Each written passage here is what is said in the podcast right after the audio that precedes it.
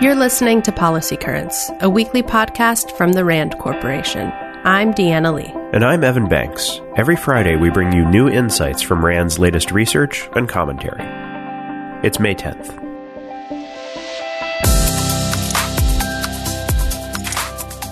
A new RAND analysis finds that, in twenty seventeen, the prices paid to hospitals by private health plans averaged two hundred forty-one percent of what Medicare would have paid. The study compared prices of nearly sixteen hundred hospitals across twenty-five states and the medical claims of more than four million people. Notably, prices varied widely among hospitals and from state to state. For example, Michigan, Pennsylvania, New York, and Kentucky had average relative prices that were one hundred fifty to two hundred percent of what Medicare would have paid. For Colorado, Indiana, Maine, Montana, Wisconsin, and Wyoming, it was two hundred fifty to three hundred percent. Lead author Chapin White says this suggests that employers have opportunities to redesign their health plans to better align hospital pricing with the value of care provided to patients. Quote, employers can exert pressure on health plans and hospitals to shift from the current pricing system to one that is more similar to Medicare. If employers and health plans that participated in the study had paid hospitals using Medicare's formulas, total payments from twenty fifteen to twenty seventeen would have been seven billion dollars lower. That's a decrease of more than fifty percent.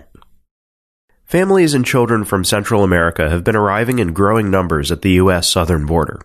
In fact, this group now accounts for more than sixty percent of the people encountered by agents on the border. This surge in immigration is happening despite policies and rhetoric by the Trump administration that have become increasingly hardline. So, what's going on?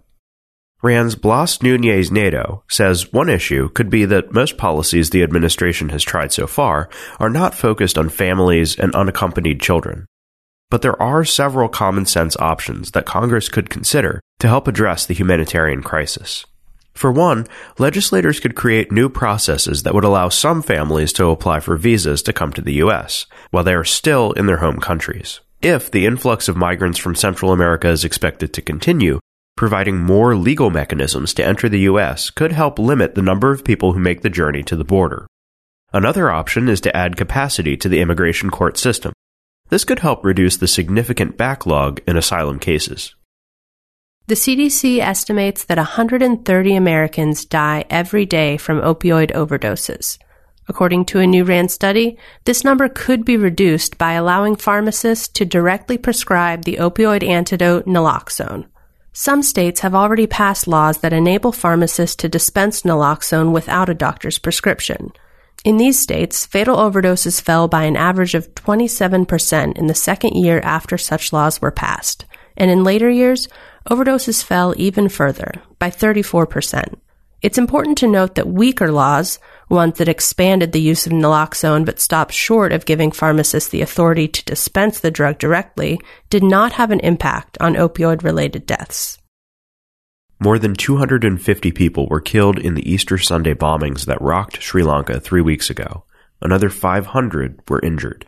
Before this tragedy slips from American attention, it's worth debunking several misconceptions, writes RAND's Jonah Blank. First, the attacks were not a continuation of Sri Lanka's civil war, as some believed. Second, they were not linked to supposed long-standing religious hostility in Sri Lanka. A third myth is that this sort of attack could not happen elsewhere. It could. And according to Blank, the fact that the bombings appear to have been directed by ISIS shows that this group is a global threat. The final and most dangerous myth surrounding the bombings is that they were retaliation for attacks on two mosques in Christchurch, New Zealand, just five weeks earlier. This is almost certainly false, says Blank.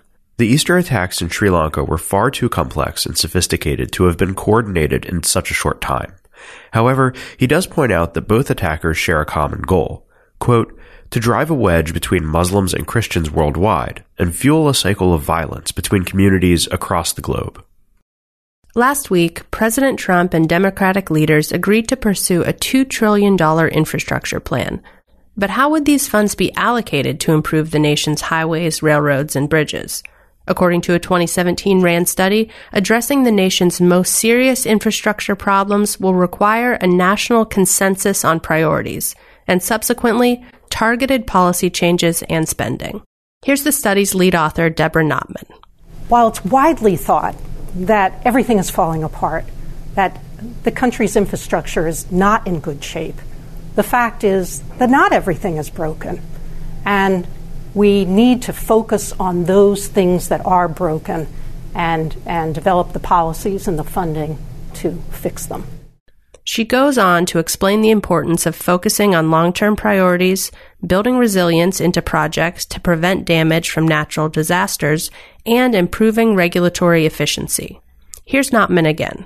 Congress should pay particular attention to how it goes about improving the regulatory efficiency of the federal government. So there are opportunities going forward as we make new investments in uh, stormwater systems, in highways, in levees, uh, that we build for the future that we're going to likely see and not for past conditions. This is a big area of need and an opportunity to save money as we're spending money. A new RAND report finds that there is a significant gap between stated U S defense strategy and the nation's military capacity to deliver on that strategy. To close this gap, the government will have to make difficult choices. All investments should be prioritized by their importance to U S interests. According to the authors, the top priority is improving nuclear deterrence. After bolstering nuclear deterrence, the question will be how the U S should use its remaining resources. The aim is to ensure that any aggression that endangers U S interests in critical regions will fail, but also to help allies do more for their own defenses and the collective defense. The report also delves into U S preparedness in the event of a major war, such as a Russian attack on the Baltics, full-scale fighting on the Korean Peninsula, or the U S coming to Taiwan's defense against China. In these cases, U S posture and readiness will be the decisive factors. RAND is a nonprofit institution that helps improve policy and decision-making through research and analysis. For more on what we covered this week, check the show notes at rand dot org slash podcast. See you next week.